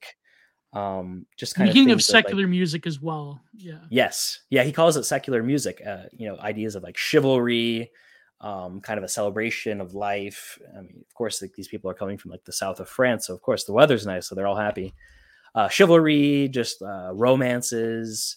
Uh, this is the sort of thing that interests like, the secular music of the troubadours. But in in the cathedral, you know, Spengler says this interesting line: um, "The cathedral is music, while the castle makes music." So the castle has its court and it has its musicians that kind of just like entertain and perform to kind of uh, yeah, to entertain and to make people enjoy the music, which is very yeah. sensuous and just pleasant to the ear. But the cathedral, there is like this greater music at play. Um, you know, Spengler, he, he's I think he's right when he's talking about uh, you know music for Western man of the highest spiritual sense really should be played inside of the cathedral because you get the sense of like the the vaulted ceilings of a of a Gothic cathedral and the infinite sense of space that the music also um, kind of portrays as it um, takes up that infinite space of the of the vaulted ceilings. So you have the, the castle with its, that highs, it's enveloping that space of the cathedral. Yeah, exactly. And there's also the sense of of harmony as well. You think of uh, like the Gregorian chants and everybody singing together. This deeper this deeper resonance, and then you think of um, the musical instrument, the the organ, and, and, you think of some Bach music and the the deep notes of, of the organ playing and the whole cathedral kind of shaking and you can kind of feel this whole organism like come to life um, with someone like Bach. Mm. Like there's like this greater spiritual element. And what Spengler is saying is both the music and the painting is that it's tending toward this etherealization of becoming. Uh, he, he says even like the paintings are becoming music in a lot of ways. Oh yes, and yeah, uh, I guess that like that's like really it, just like this tendency toward um like releasing uh, like a release from matter, a release from the body, and like pure Germanic spirit. That's, oh yeah, by the time you get to the 20th century, I mean you have um you know lyrical abstraction, you have Georgia O'Keeffe, you have this sort of attempt at painting to represent uh, music itself, and that's very an interesting idea how uh, Kandinsky, really. I mean, Kandinsky is Spenglerian in that sense of the painting trying to reflect spirit and music and so forth. Um, but it is funny though how well, I mean, film nowadays and like the moving image, but music still carries with it uh I in the one sense still like there's this high culture, but also there's this vulgarization into like poptimism into like youth culture the way that we think of it from like the late 20th century to nowadays. Like you know music is such an integral part of like quote unquote youth culture that it really defines identity in ways that other mediums can't in ways that i you know i mean it's it's it's unfortunate for me as a painter and you know as a printmaker but like in ways that like fine art and the plastic arts can't like music has really taken up like the template but i would say cinema as well nowadays um I. Did Spangler talk about cinema at all, or no? Uh, no, he really didn't. I mean, he died in uh, 1936, so kind of like before. Um, I think movies really became like great. Uh, yeah. Like think of like what movies were like in his day. Not really that great. Um, not really like a high uh, medium of art as they would later become, especially in like the, uh, I guess like the 40s and the 50s and 60s. Oh yeah, but it's funny though. In Germany, had the inklings of that though in terms of what film could become. I mean, Metropolis came out in um was it the 20s or 30s? I forget. But yeah, I, I, yeah, yeah. But it's funny how like cinema and the moving image then replaces all of this. You know, even in I wouldn't say replace music, but in certain ways, I mean, the pop culture industry is like this weird union of music and, and film or television. Uh, it's kind of like hard. I mean, I wonder what Spengler would think of like the digital media uh, nowadays, like sort of like a, a, blending of all experience together. It's like, what can you even call culture nowadays, right? So, I mean, I, I think you'd start perhaps looking at um, just photography. I think there's something yeah. very Faustian in photography in terms of you're just trying to capture the exact likeness of something, and photography does it better than um, perhaps any painter ever could because it's you know, quite literally capturing it.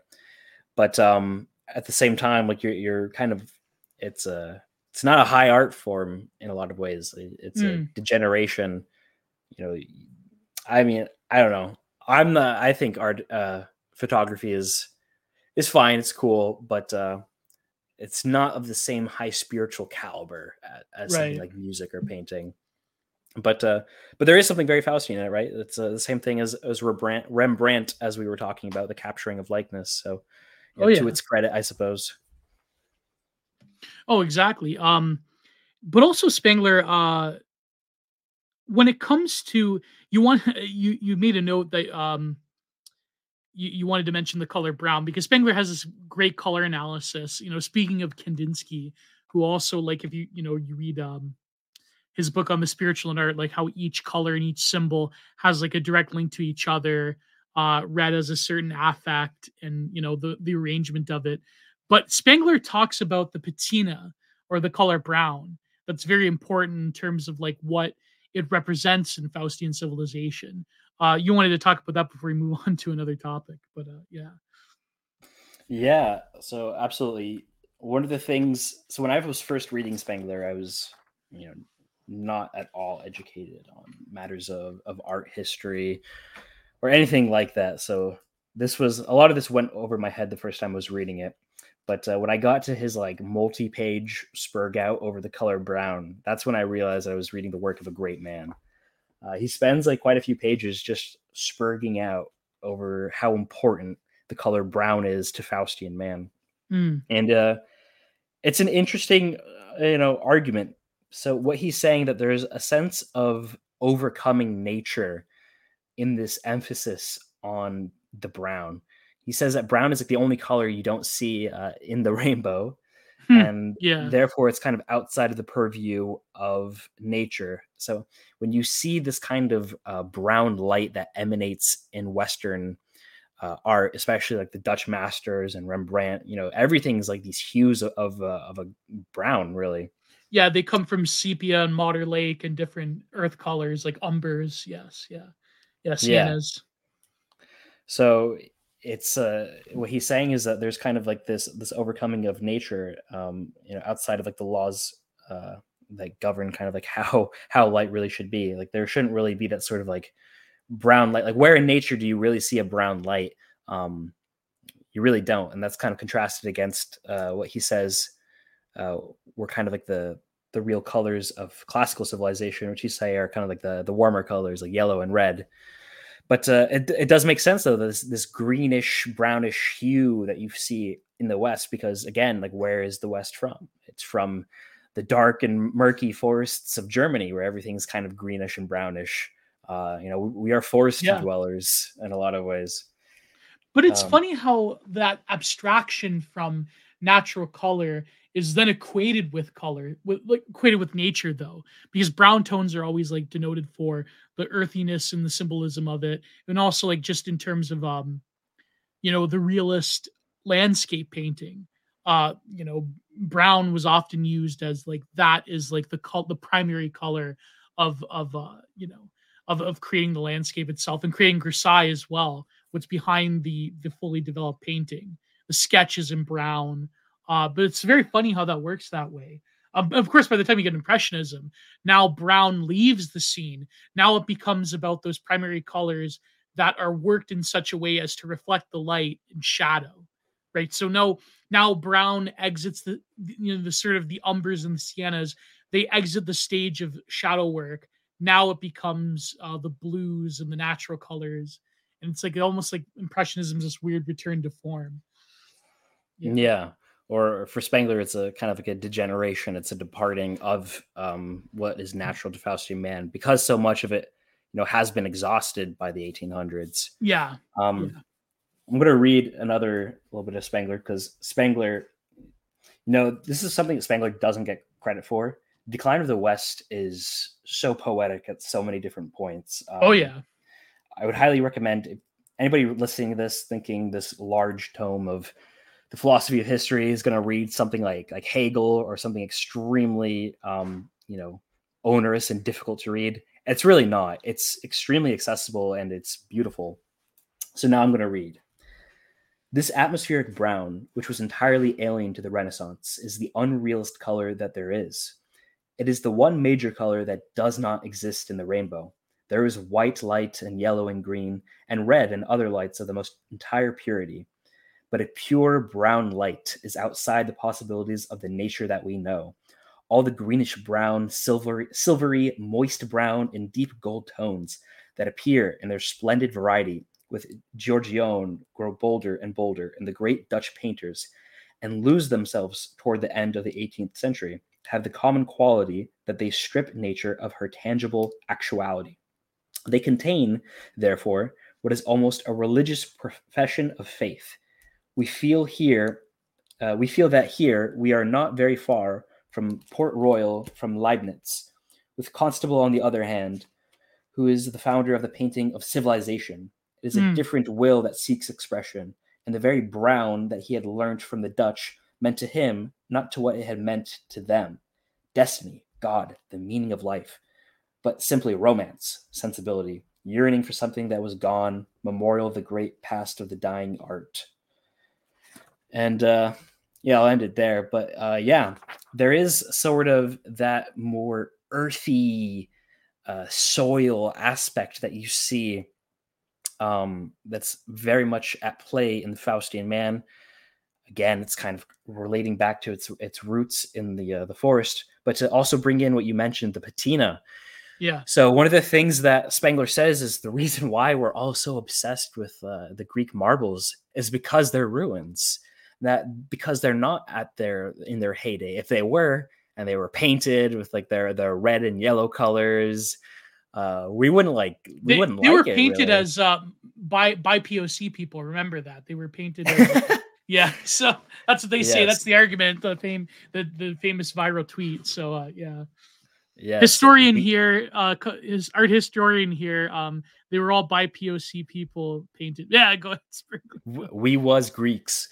Yeah. Um, but think about it. Like, I want to look at the uh, the the touch ups of Greek uh, sculptures and buildings, and I want to say I like it, but I really don't. Like when I see it has like all of like the the flashy colors and like that um all the statues were actually painted Hmm. with how the people actually looked with like you know peach skin and blonde. They look hair kitschy. They look kitschy. it looks extremely kitsch. I do Yeah. not like it, and so that's what, one of the things that Spengler's saying that if we saw it how it, how it actually was, we'd be like, "What the hell is this shit? It looks fucking awful." yeah. But because it has this patina to it, there's this there's this uh, there's this sense of time and temporality to it. Yeah. yeah that um we really get to see uh, um because one of the things that spengler says is that faustian man is obsessed with time and the procession of time. Well for the classical man he has no real sense of time that uh he doesn't Yeah. really care about uh the veracity of ancient history or whatever. He can kind of just like play fast and loose with it. Um but for us we see it like wow this is you know from ancient times from a from a bygone era. And it's just so remarkable that we see the literal effect of time with which we're so obsessed on the marble. We see the how uh, time has weathered it away and how it's you know grown like mossy and a little decrepit in a lot of ways and we're just you know we're fascinated with it. That's yeah. kind of like our um our not what's the word there? Like we're obsessed with decay in a lot of ways. Yeah, that's why Anselm Kiefer is like really, I, I think, one of the best examples of a painter who plays with this cosmology of decay and time. I mean, that's what John David Ebert talks about in his book, um, Art After Metaphysics. But it's funny though, like how in some ways returning to that sense of ahistoricalness, even in the in the work of art, um, as uh, I argue in my up- upcoming book. But uh, you know, it's like funny how like we think of this like new ahistorical postmodern being as like this wholly original thing but in some ways it's like a return to form of going back to the earth as spangler said of not really a blonde beast but let's say um the, the bugman of history that lacks a history is like a, a- a weird return to those originary natures of civilization on its declining end. It's sort of like how you know you come into this world in diapers and in the old folks home you go out of this world in diapers it's like this weird uh you know inverted form of, of originary nature how the fact that like most people lack a history nowadays or history becomes this like abstraction or referent right? Um and it's funny what you said about this the statue about how it doesn't have the same connotation. That's you know spangler is exactly where heidegger is getting his essay you know on the origins of the work of art how the artwork can die because it lacks that um gravity that comportment in a culture.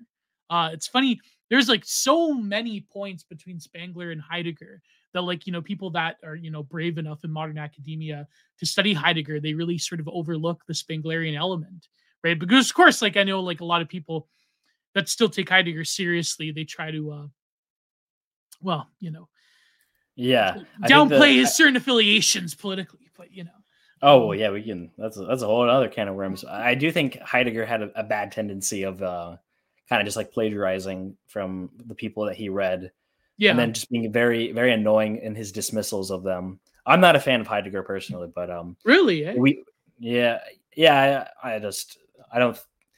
It's very interesting to me that uh, so what Being and Time came out in 1927, and Spangler doesn't say a single word about it. I, I don't think he had any sort of interest in Heidegger or academic philosophy of that time. Hmm. I don't know.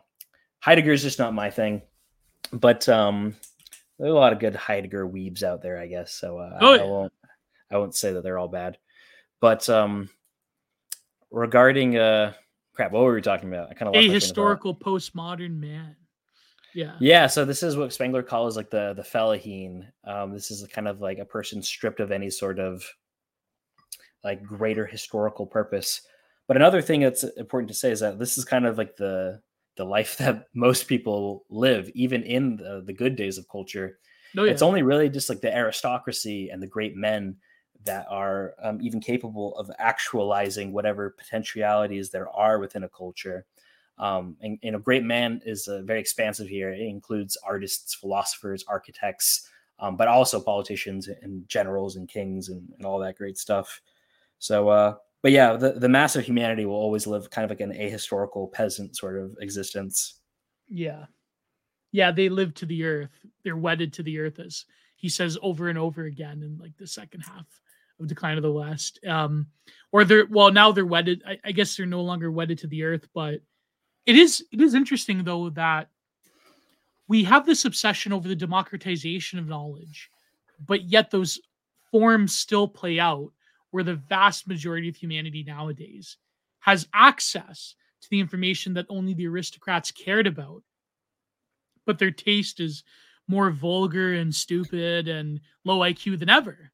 Oh, or like we like we love the pretense of intellect and we love the pretense of high culture, but it's mediated through like very like low culture memes, like like uh, sorry memes, but also memes, yeah, but I, I guess memes as well. Like you mentioned, um, Yuval Noah Harari.